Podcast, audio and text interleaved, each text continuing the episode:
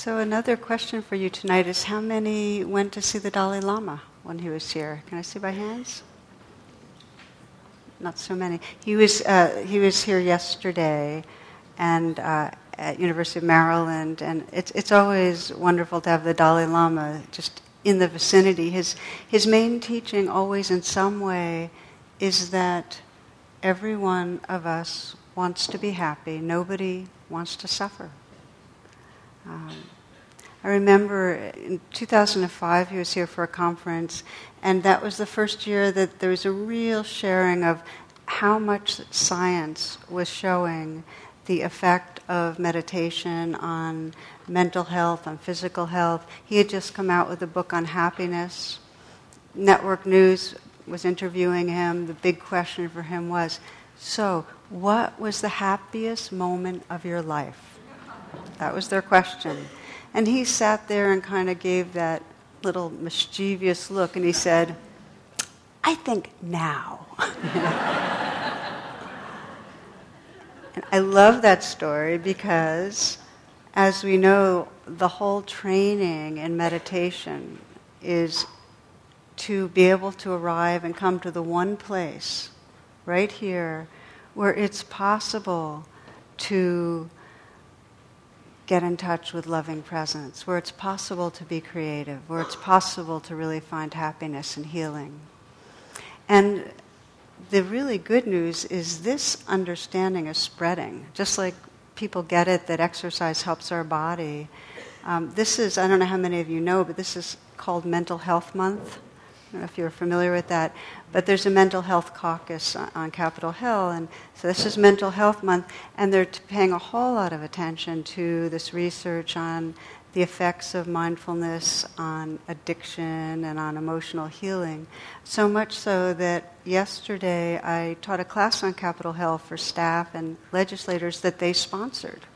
Uh, they and, and Congressman uh, Tim Ryan uh, because they're and now they're beginning to do a regular class on Capitol Hill, a meditation class for those there. This is good news. yeah. Yeah, it's happy making, consciousness, you know.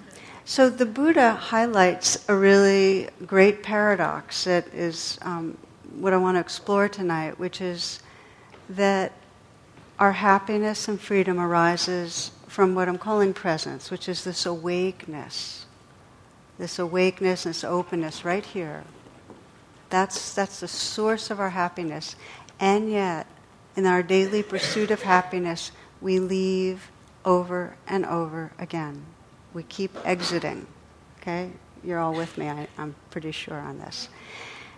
And he, it's tracked in Buddhist psychology to a basic perceptual misunderstanding, whereby we we sense that our happiness depends on having life a certain way. We are conditioned in our pursuit of happiness to try to, when there's something pleasant, hold on to it or get more of it. And we're conditioned to think that if there's something unpleasant, we can't be happy, we have to get rid of it. In other words, our wiring is such that pleasantness and unpleasantness, which continually is happening, is a trigger to leave the present moment. So, the one place where if we can learn to stay and open, we can end up finding the space and the freedom that really is what we're yearning for, we exit. Okay, so that's the paradox. And really, one of the ways to think about it is that as part of our survival equipment, these egos, our executor, have a kind of navigating system and it's very much like other animals in the way that we reflexively move you know, away from unpleasantness and towards pleasantness, so that we're always trying to control our experience. And if you begin to investigate in moments of controlling your experience, or controlling other people, we do that too, we're not fully here we've left. We've left our wholeness, we've left our being. So we do it a lot in a mental way. Most of us do it pretty continuously through our judging, our planning, our rehearsing, our, our mulling, our, our ways of obsessing. That's our primary way to try to control what's going to happen. we strive. We either strive or we procrastinate, but a lot of the times we're striving. The classic story of one uh, Zen student goes to the monastery and he says his basic question to the abbot is, "Well, how long will it take me to get enlightened?" You know. And so uh, the the abbot says, 10 years." And then the question was, "Well, what if I try really hard?" 20 years. hey, wait a minute, you just said 10 years. For you, 30 years. it's part of our survival equipment just to try hard, to try to get what we want. And you know, if you think of it, if our parents weren't intensely drawn towards seeking out pleasure, we wouldn't be here, right? And if we didn't try to avoid pain, we wouldn't be able to stick around long. So it's universal, but when we live in a continual reactivity, where we're constantly managing and controlling, it blocks out our capacity to love in a way that's visceral. We can have ideas of loving, but we are not in our body in the moment to really feel that tenderness. When we are constantly in that control mode, uh, we're not able to perceive much about others. When we're in control mode, we are disconnected from our bodies. We're not feeling our belonging to the earth. We're really not able to perceive our very beingness. We're cut off from that, that background of awakeness and openness that's really our home. So, what I want to explore tonight is this way we get cut off and caught in the doing, controlling kind of egoic mind, and the way we come back. And, and Buddhist psychology describes it, you know, that Buddha described a trance or a dream. That we're busy with our ideas of what is going to make us happy and what's going to save us from harm. And we get very busy with it and take it very, very seriously. And we're very important protagonist in the drama of how we're going to navigate each day. So we're in this kind of trance. And when we're in that trance, we have forgotten who we are. And that's the suffering. We are cut off from the beingness, the dimension of beingness that really is home. Now, the question then that's really central for all of us in our lives is how do we wake up from that controlling ego that's overdoing? Because this isn't about not doing. I mean, we activity's fine. It's the obsessive overdoing, the controlling, that keeps us cut off. So that's what we'll be exploring tonight, is going from this kind of overdoing to more of the quality of beingness in our life. And I'll share with you a really, really terrible joke. this is passed on by way of Jonathan. He says it's terrible too. Um, so Socrates says, to be is to do. Sartre says, to do is to be. Sinatra croons, doobie, doobie, doobie, doobie, doobie, doobie. Of course, there's Fred Flintstone too, right? You all know that one. Okay, so I just want to again say that we're going to explore moving from doing to being, but it doesn't mean a passive life. In fact, you know, it's not like we're going to let the kids, you know, forego anything creative and just get glued to the screen, and it doesn't mean that in some way we're going to give up exercising at the club. We can still be doing. The idea is this that only by learning to rest in being, in that presence, does our activity come from a more enlightened, more wise, more compassionate place. So it's not stopping doing, it's doing from a place of wholeness first place of attention for us as we explore really shifting the proportions in our life, because that's what I think of it as, is getting very familiar with our control strategies. And we all have them. I mean, every, every ego is navigating, and most of us get, have particular strategies that help us to feel um, more secure, that give us a temporary sense of pleasure or relief. They wouldn't work if they didn't give us something. And this is, um, you know, if you think of it, it's very impersonal, our control strategies. Every mammal, every animal has them. And so we have a kind of complex version of what other animals and mammals do. And it all goes by operant conditioning. Most of you are familiar with the way operant conditioning goes, that these controlled behaviors, well, we do something, it brings us some reward. And then we do it again, and it brings us some reward. So we get habituated to it. It doesn't bring us ultimate happiness, it doesn't bring us ultimate love, but we get enough relief or enough pleasure for the moment that we're hooked. Okay? So, what are they? Which are the strategies we're kind of hooked on? that are hard to give up. So you think of a rat in a lab pushing a lever for pellets, right? So how are we pushing levers for pleasure? And you can see it, you know, that we perform certain ways to get approval. We have to show off certain things. We kind of compulsively show off certain things about our lives to get others' approval. And we strive to accomplish you know, again, to feel better about ourselves, or we inflate in some way to impress, or we accommodate people to win their affection. You know, we have all our different ways, and very a lot of them have to do with consuming, very across the board um, ways of consuming to soothe, in terms of food, using alcohol or drugs to either stimulate or sedate one story a man and a woman are in an airplane, and the woman takes out a tissue. She sneezes, gently wipes her nose, and then shudders quite violently for 10 to 15 seconds. A few minutes later, she does it again. She sneezes, pulls out tissue, wipes her nose, and shudders. Quite violently, actually. The man's becoming very curious about the shuddering. So when it happens one more time that she wipes her nose and shudders, uh, he couldn't restrain his curiosity and he asked her what was going on. He says, You've sneezed three times, you've wiped your nose with a tissue, you shudder violently. Are you all right?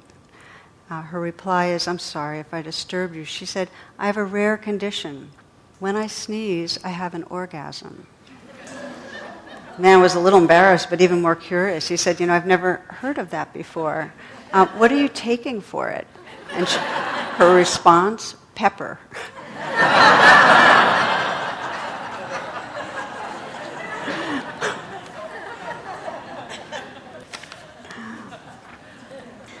so we push the lever over and over again for the pellets and we get addicted to it, even if it's not really the pellets that we're ultimately looking for. We keep pushing in the same way. And then, of course, we have all our control strategies for defending, just the way a cattle bristle. You know, we have ways of defending against harm or predators. We, we threaten, we criticize, you know, we deceive, we withdraw our, our energies, we withhold, we procrastinate, and of course, we do a full throttle attack sometimes. So we have our strategies, and they kick into action when there's in some way some stimulus. It says, I'm threatened with something or I have a chance of getting more of something. They swing into action. They in, swing into action when life does not cooperate in some way. So a lot of it's mental the blaming, the self validation, the grasping, the figuring. And as I said, if we get a temporary reward, we do it more.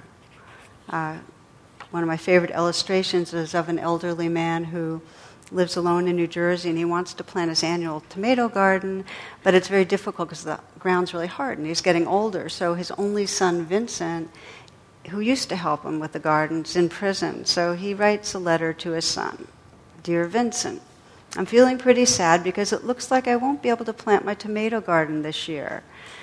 I'm just getting too old to be digging up a garden plot. I know if you were here, my troubles would be over. I know you'd be happy to dig the plot for me like in the old days. Love, Papa.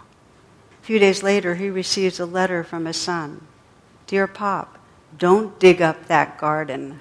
That's where the bodies are buried. Love, Vinny. At 4 a.m. the next morning, FBI agents and local police arrived. They dig up the entire area without finding any bodies. They apologize to the old man and they leave. The same day, the old man receives another letter from his son Dear Pop, go ahead and plant the tomatoes now. That's the best I could do under the circumstances. Love you, Vinny.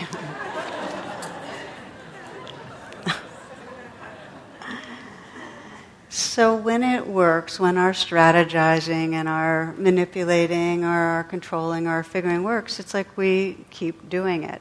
Now, the suffer, as I meant, suffering is when we're addicted to it. When it takes up the big swaths of our life that we're trying to make things happen, and there's really no arriving in presence. And you can think through today. I mean, just reflect for a moment of what today was like and certainly you'll notice that there were naturally things that you needed to do as part of your responsibilities. It's all, much of it's, you know, wholesome natural activity, whether we're feeding ourselves or others or doing our job at work. But how much was the mind off in planning ahead or figuring or judging or criticizing or whatever it is in an unnecessary way? How often were you able to just let go of the doing and be here for whatever was in the moment in your body or your heart or with someone else, really listening? When we scan, we often find that we kind of tumble forward through time that we're rarely pausing and really arriving. We might have our meditation period, and then we're trying to do it formally, but then we get into the day, and it's mostly we're on our way somewhere. We're trying to get something done, or we're, you know, thinking about what just happened, but here-ness, not so often. So when we're addicted, it causes trouble it prevents us from really being in touch with who we are, and it ends up causing violence because when we have fear in our system, our uh, way of controlling ends up becoming such that we injure ourselves or others. Um, doesn't bring happiness. We, we end up in a chain reaction where we're not at home. And I like uh, this description of how it happens in the biggest way. Uh, this is Kurt Vonnegut, and uh, in the novel, one of his novels, man sitting watching television, watching a movie from World War II. You know, those endless black and white movies from World War II. But in this one, someone's put the reel on backwards, and he's there and he's sitting, and this is how it looks to him. Okay? American planes full of holes and wounded men and corpses take off backwards from an airfield in England. Over France, a few German fighter planes flew at them backwards and sucked bullets and shell fragments from some of the planes and crewmen. They did the same for the wrecked American bombers on the ground, and those planes flew up backwards to join the formation. The formation flew backwards over a German city that was in flames.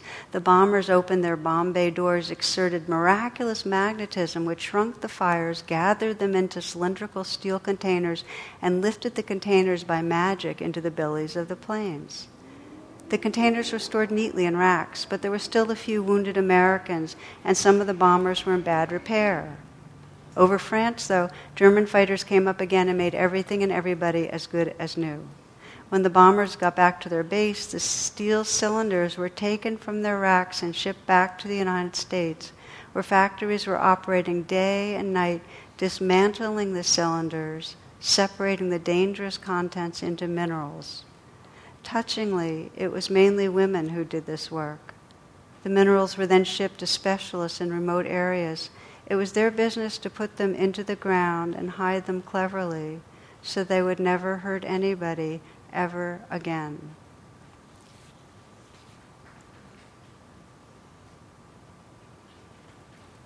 When we look at it globally, we can see the uh, the horror that happens that comes out of you know, this basic fear conditioning, the conditioning to grasp, and we can see how it leads to war, how it leads to devastating our earth this environment, we can see the results of these control strategies that humans have when they go awry and we get addicted. So the question is, how do we undo?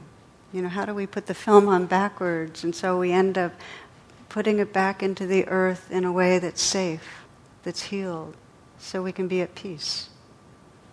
And so I'd like to take the rest of uh, tonight to really explore how we can move from that uh, chain of reactivity where we're doing and controlling and be able to touch into that beingness where we really can live from, from the kind of wisdom and compassion that brings healing to ourselves and each other. And I'll, I'll do it in two pieces. And the first is how, when we're in the thick of it, when we're in doer mode and it's coming from a fearful place, we're just in our activity, how do we learn to pause and, and touch into that beingness? What motivates us? And the second part is when we're not in the grip, how do we get more familiar with beingness? You know, for many of us, it's just not part of our, our habit to pause and just arrive. How do we have that pathway become more alive and easy and available? So, part one, when we're kind of caught in the thick, and I'll share with you what one uh, woman, this is Judith Duerk, she, and from, this is excerpted from Circle of Stones.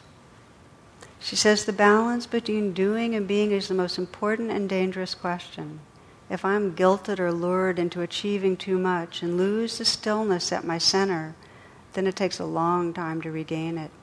My foot taps, I swallow food whole, I spill the coffee as I pour it, I burn myself on the stove.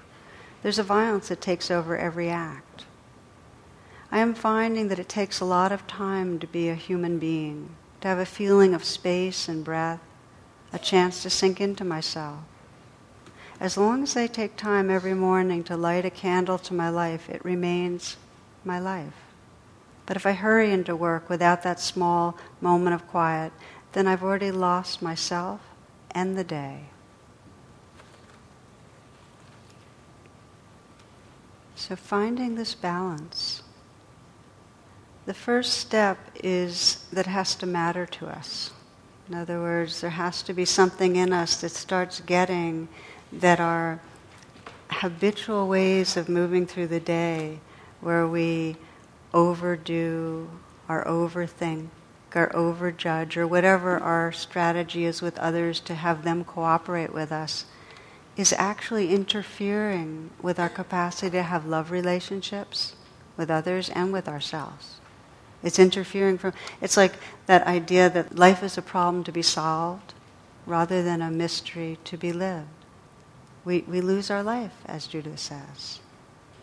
So the first step is having it matter, because we will not pause in the midst of things and begin to try to find our way back to presence if we don't get that being caught in the controller, being identified with the controller, um, is actually blocking us from really living a life that's fulfilled. We have to get that. So, for many of us, um, it has to be stark. Like we really hit bottom in an addiction, and we get the controller that's keeping us addicted is really harming us. Or it's a failed relationship. We really, all of a sudden, our, our partner says, you know, it's not working. And all, we realize that for the last 15 years, our, our tension and our way of controlling things has blocked any spontaneity or real flowering of the relationship. Or it might be physically that the controller, which is really stress driven, has parts of our body break down. Or emotionally, we realize we're spending our whole day anxious. Now, for me, um, many versions of the controller, but it became most stark, of course, when I got um, sick and the controller made a, a, wild grab for power, trying, you know, trying to you know, do my main ones, like obsessing about how I could you know, work this out and find my way to health and what was wrong and judging myself for not taking care of myself. And, you know, this was the controlling self, trying to manage things. And I got pretty motivated when I realized that the sickness kept going and the controller wasn't helping and I was giving my life over to, you know, obsessing and judging and struggling with it. So uh, kind of came to a peak at one point, I ended up in a cardiac unit at uh, Fairfax Hospital right here for about five days, and they didn't know what was wrong with me, and uh, no one could diagnose it. So it was because, you know, if we have in our daily life, we've got so much to do that there's often not time to sit back and say, wow, the controller's active. I think I'm going to pause and check this out. If you're in the hospital for five days, you got plenty of time. So this was my, my retreat on hanging out with the controller. And, you know, I'd notice how over and over again my mind would start harping on, I'm going to have to find substitutes for the Wednesday night class. I'm, I'm going to have to cancel that retreat. How am I, should I be seeing another doctor to check out this? You know, it's like I was going and going, and something in me would say, okay, it's the controller. You know, stop. And so I would start you know, what I, the mantra I used, which was um, Chogyam Trungpa, Tibetan teacher, uh, advises us to, when, we, when stuff's going on, to keep on meeting our edge and softening. He says, meet your edge, the edge being where it's really hard or difficult, where you're struggling, where you're caught. And then just soften. And soften means that you're recognizing what's happening, but you're just making room for it. Now, this is the diametric opposite to the controller who doesn't want to meet the edge, wants to run in the other direction, and doesn't want to soften, wants to manage everything, right? So this is like counter conditioning. This is turning the film and running it backwards. Does that make sense? Okay. That became the practice. Every time, oh, the controller, okay, I try to meet my edge and soften. I found that um, it would work. I'd do it for a bit, controller would come back. And I started catching on that it was okay that it wasn't working for once and for all. And I want to share that because um, it takes a lot of patience. This, these patterns are really deep. But because I had a lot of time to keep on noticing and saying, okay, stop, soften, um, it became it became really interesting. I'd soften, I'd start opening, and what I had to open to it wasn't like, oh, open to presence. It was like open to the raw fear that I was running from, right? So it's hard to, you know, you have to be motivated because when you open into presence, it's not necessarily peaceful, blissful presence. It's the very thing you're running from. So then the practice really is meet your edge and soften and learn to stay some. Don't leave too quickly. What helped me a lot in that. And this meeting my edge and softening and staying was I would say, you know, stop, just be here. And I'd add the word sweetheart. I'd say, it's okay, sweetheart. And just that touch of kindness. So it's meet your edge, soften, touch of kindness. Actually was what kind of gave me the room and the ease to just stay with it. And as I did towards the last day or two, this is kind of what I want to share, is I started getting more familiar and more at home with that sense of just being, just being with what's there, that space, kind of tender, some agitation on the surface, than the controller. The controller was more and more like this character in a movie that I would kind of be smiling wryly at and saying, oh, okay, here it is again. It's not like the enemy, it's just the ego doing its thing, but overdoing it. So you can't make war on the controller. The controller loves it when you make war on the controller. It just gets more tough. It's really meet your edge, soften, it's okay, sweetheart, or whatever your language or gesture is for kindness. And we begin to have a bit more space. We start becoming at home in who we are as a being rather than the small self as a controller. So, in the Buddhist psychology, this is described as waking up from the trance, because the trance is when we're identified as the controlling self. Does that make sense? It's a kind of narrow sliver of what we are. And the waking up is, oh, okay, so there's this space of, of awareness, of kindness, that's noticing the controller but not caught inside. Let's practice this part one together, okay? So you put down whatever you're writing with and sit just in a way that lets you feel alert and relaxed.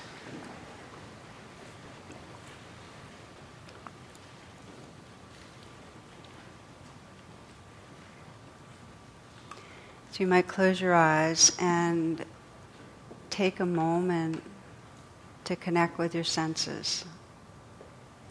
So that might mean listening to the sounds that are here.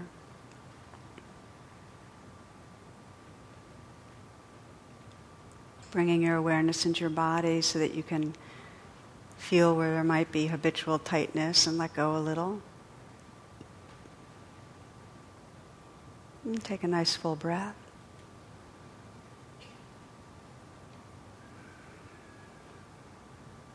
and maybe another one.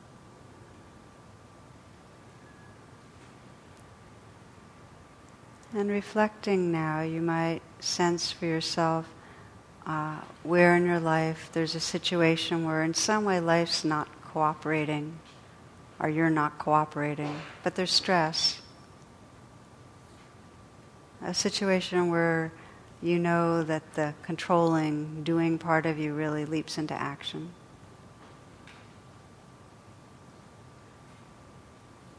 And it might be that in some way you notice how the wanting is strong in those situations, or the, f- the craving or the fearing is strong. And how, how do you, what's your strategy then? What's your control strategy? You might sense that you get busy, are frenetically busy. You might sense that you start thinking compulsively. Maybe your controller turns to judging. That's probably the most most common and popular strategy. Maybe in those situations you get very controlling or of others, threatening others, trying to get others to do what you want, guilting others. Just sense in a stressful situation how the controller is behaving.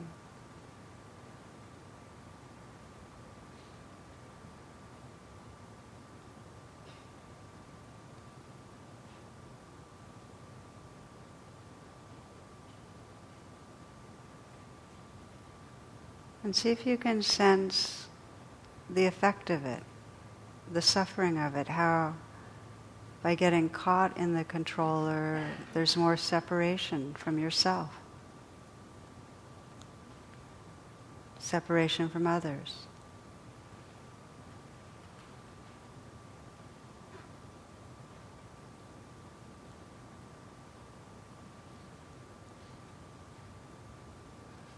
How easy it is to cause harm.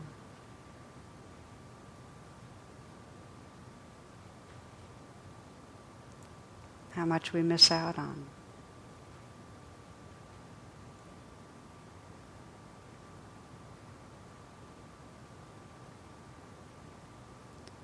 Not to add another layer of judgment, not to add the second arrow, but rather to just with honesty and gentleness observe the effect, the repercussions of being identified as the controller and getting caught in the controller.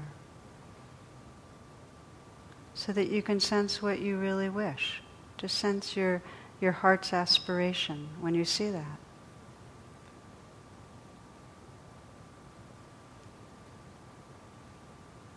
You might sense it in whatever language works for you, that in some way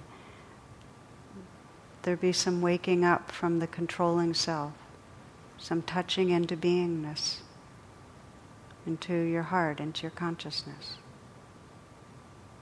That you can undo some of that patterning. Just sense your intention to wake up in whatever way is natural for you.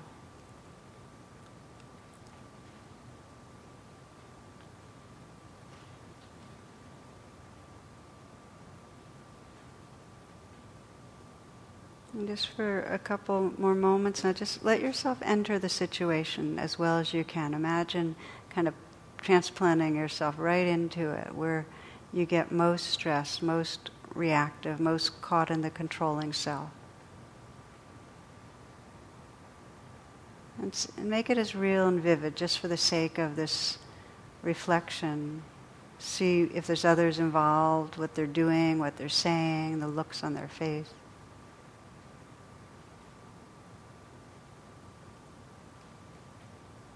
Sense what's provoking you, what the situation is, what you're afraid is going to happen.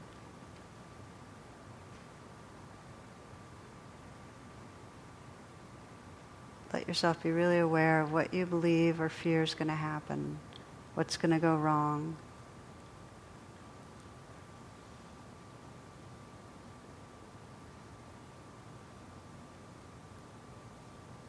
And sense the possibility of pausing in the midst of that situation. Just run through it in your mind, your body, your heart, that you could pause. And just sense what it would be like if you could have a timeout where you can pause and explore this meeting your edge and softening. Explore staying right here and breathing with what's going on in your body and your heart.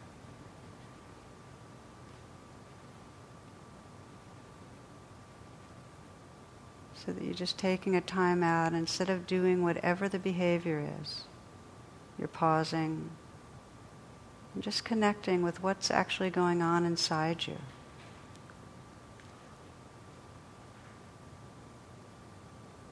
You might offer a message of kindness to see what happens if you offer a message of kindness or if you want to just gently put your hand on your heart. So that you're experimenting with kind of just the way in Vonnegut's story, like unrolling or undoing the habit pattern. Instead of the controlling behavior, pausing, meeting your edge, softening, offering kindness inside.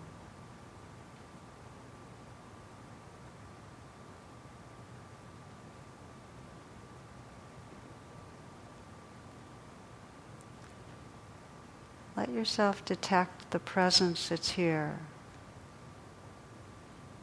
that we miss out on when we're in our actions, in our addictive, controlling behavior, but the presence, the beingness in the background, right here. Let yourself rest and sense who you are in a deeper way when instead of acting on the impulse, you pause and you bring attention to your life right here.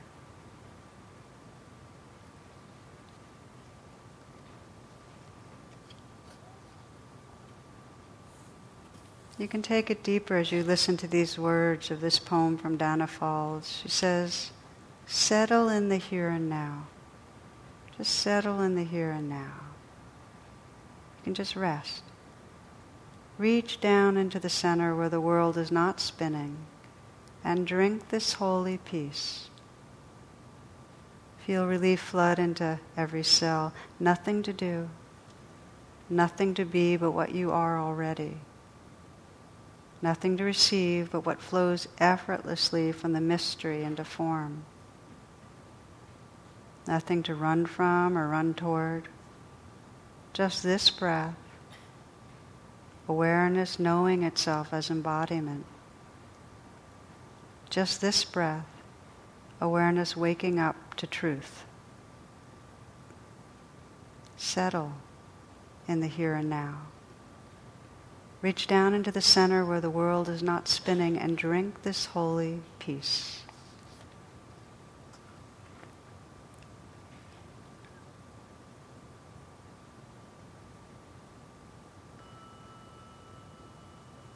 Okay, open your eyes. So, as with all these guided meditations, I try not to judge how you do them because this, we do such a short amount of time and usually they take longer. So I just want you to know it's something you can explore on your own, both in meditation when you're not in the thick of the doer or controller, but also when you are, even a short pause, even just getting it, just saying, okay, it's the controller, and taking three breaths begins to interrupt the patterning begins to give you some more options. You know how they say the 10,000 hours we need for mastery? It may be 10,000 times that you notice this uh, rigidity and something in you says, okay, meet my edge and soften. But you'll find that what's waiting for you is a quality of beingness that feels like home. That peace that you can really take refuge in.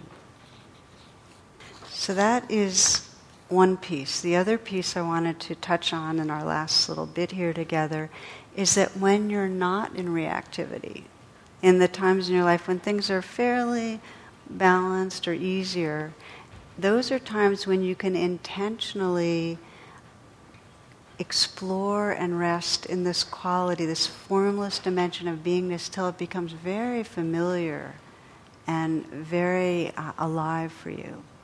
So, what I'd like to do is, is guide you in just a few different ways that you can begin to experiment and come into this formless dimension on your own. So, again, I'm going to invite you to close your eyes, okay?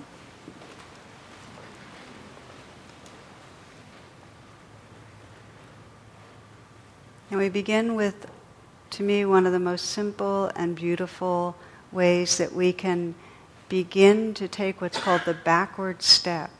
And rather than fixating on the phenomena of life, our stories, or the things that are going on in our mind, or the even the um, sounds or sensations, we begin to sense this awareness that's here. And the simplest way is to begin by just awakening your senses and make sure each sense is awake so that you take some moments to listen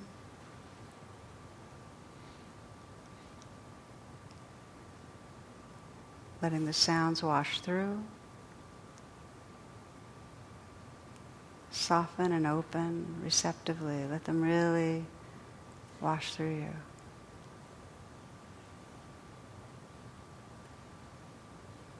And then listening to and feeling the sensations in your body.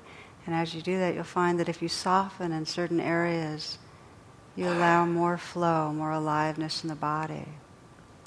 So softening the shoulders. the hands,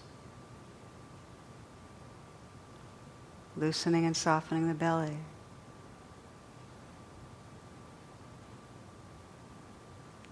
There's a kind of opening to the life of the body, aware of sounds, aware of sensations, aware of any feelings or moods that are here. Discover what it's like to have your senses wide open not opposing anything or resisting anything.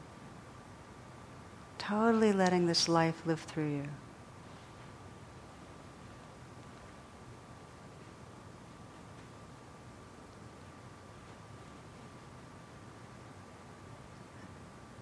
So, in the foreground, sensing this entire changing dance. Nothing's holding still. Sounds come, they go. They come again, they go. Sensations arise, bubble up, move. Points of light in the night sky. This whole happening world. Sensing that in the foreground. See if you can sense in the background the openness that includes everything. This openness of awareness that everything's happening in.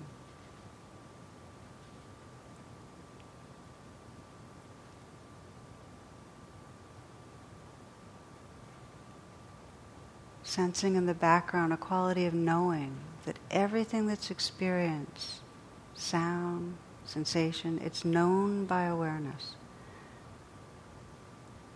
Just rest in that knowing.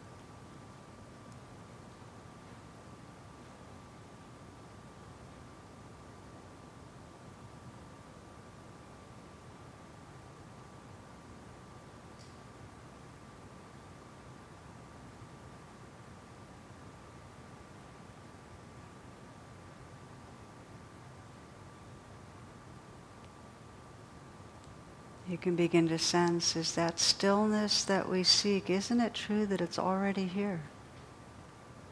Can you sense the stillness that's aware of all this activity, vibration, sensation?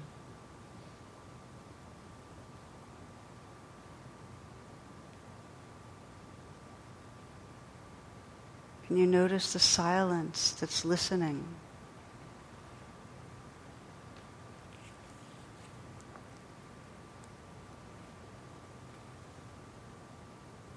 There's a great space that holds it all. There's a silence that's listening to thoughts, to sounds.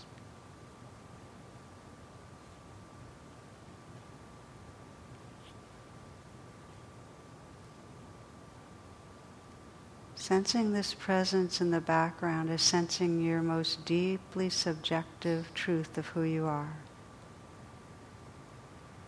Just rest in that beingness. Just be that awareness.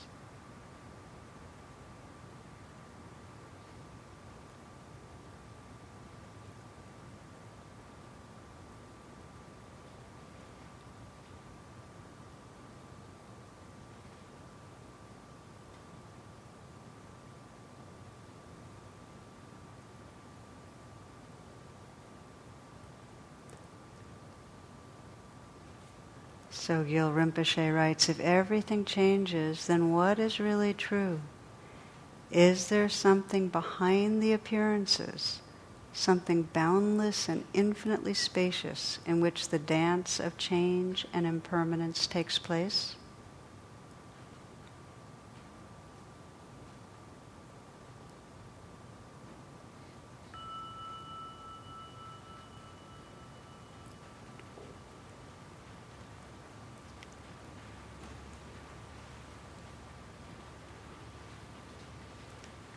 So, as a way of closing, to say that there's a whole world to explore when we begin to shift the attention into beingness. And for many people, because our, our minds are busy or sticky or fixated on, on, on what's going on in the story world, it's very difficult to begin to quiet enough to rest in that, in that silence and stillness. Not to worry, it's something that when you do find a moment of calm, just sense, oh, okay, let's see in the background if I can just sense the awareness that's here. And just relax into it. Don't make it a struggle because you can't get anywhere with struggling. But tonight, what we're really looking at is how we have this addiction to, in some way, uh, trying to control what's going on. And if we can begin to catch the places where it's most keeping our lives small, we can begin to practice in a way that undoes the habit. Just the way operant conditioning installs the habit of, of controlling, we can use operant conditioning to learn more and more how to be in this quality of beingness, of presence. The gift, and there's the gift is freedom ultimately, but one of the ways, one of the ways of phrasing the gift that I really like is a heart that is ready for anything. That when we have gotten familiar with this quality of beingness, of presence, when that's more familiar than any story about ourselves, there's a certain confidence that arises. And it's this confidence that we can handle whatever comes our way. And it's not a, a hubris, it's more of a sense of what we are beyond this living, dying form. It's Sri Nisargadatta puts it this way. He says, as long as you imagine yourself to be something tangible and solid, a thing amongst things, you seem short-lived and vulnerable, and of course you'll feel anxious to survive. But when you know yourself to be beyond time and space, you will be afraid no longer.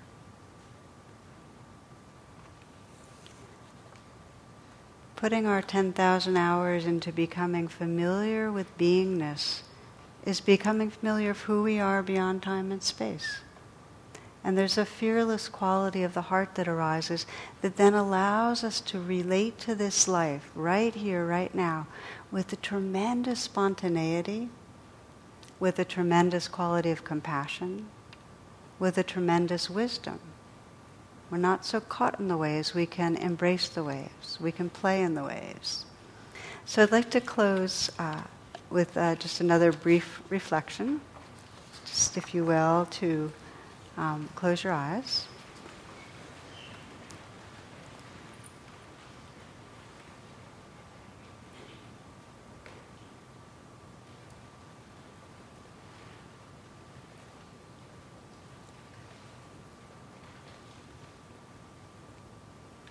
And as if for the very first time, just sense okay, this is a pause.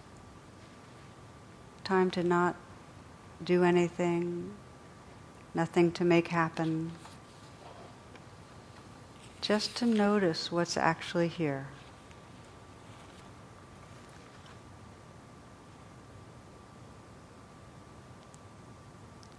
The teacher Tilopa says, let go of what is past. Let go of what may come. Let go of what is happening now. Don't try to figure anything out. Don't try to make anything happen. Relax right now and rest.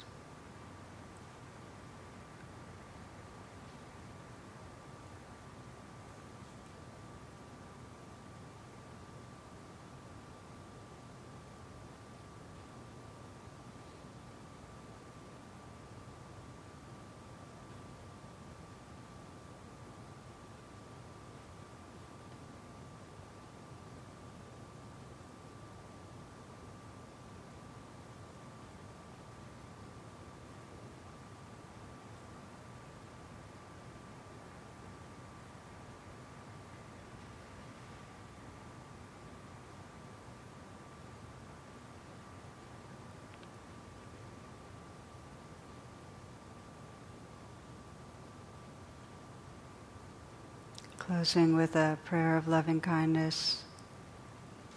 May all beings everywhere come home to the love and the aliveness and the purity of their essence being.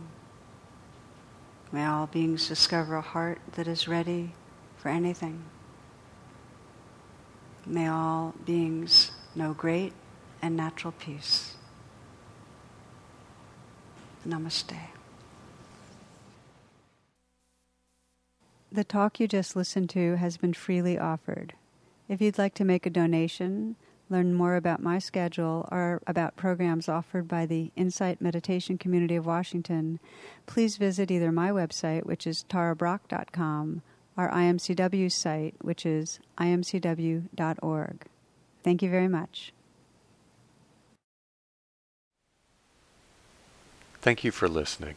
To learn how you can support the teachers and Dharma Seed, please visit dharma dharmaseed.org slash donate.